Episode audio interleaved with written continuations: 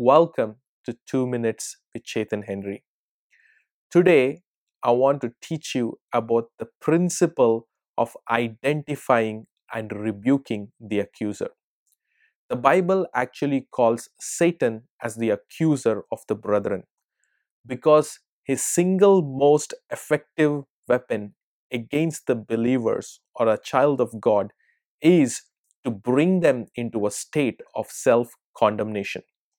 And what he does, he uses lies and your past, and he powers them through his accusative words to condemn you and to send you into a perpetual condemnation. But the only way we can overcome this accuser is, first of all, identifying that there is an accuser out there and identifying that it is a condemning spirit that is trying to come and defeat you. That is why the book of Isaiah chapter 54 verse 17 says, "No weapon that is formed against you shall prosper, and every tongue that rises up against you in judgment we do condemn." Meaning, the Lord God is not going to condemn the tongue of the accuser. He wants you and I to rise up, to recognize, to identify the voice of the accuser in our mind, and we have to rebuke the accuser's voice in our minds. You see, this was also done by the Lord Jesus Christ.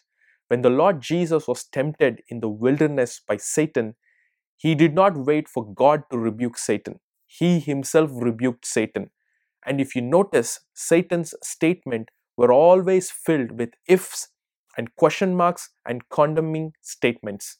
But Jesus recognized the accuser and he rebuked the accuser through the word of the Lord. So today, identify the accuser and rebuke him through the word of the Lord.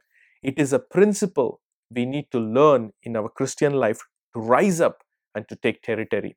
To rise up and get out of condemnation is the key to grow towards maturity in our Christian walk. So believer, for you, the first step of victory is to identifying the spirit of condemnation and declaring the word of the Lord against that spirit and overcoming it with victory. I believe this podcast has immensely blessed you. If you're blessed, please comment and share this with somebody.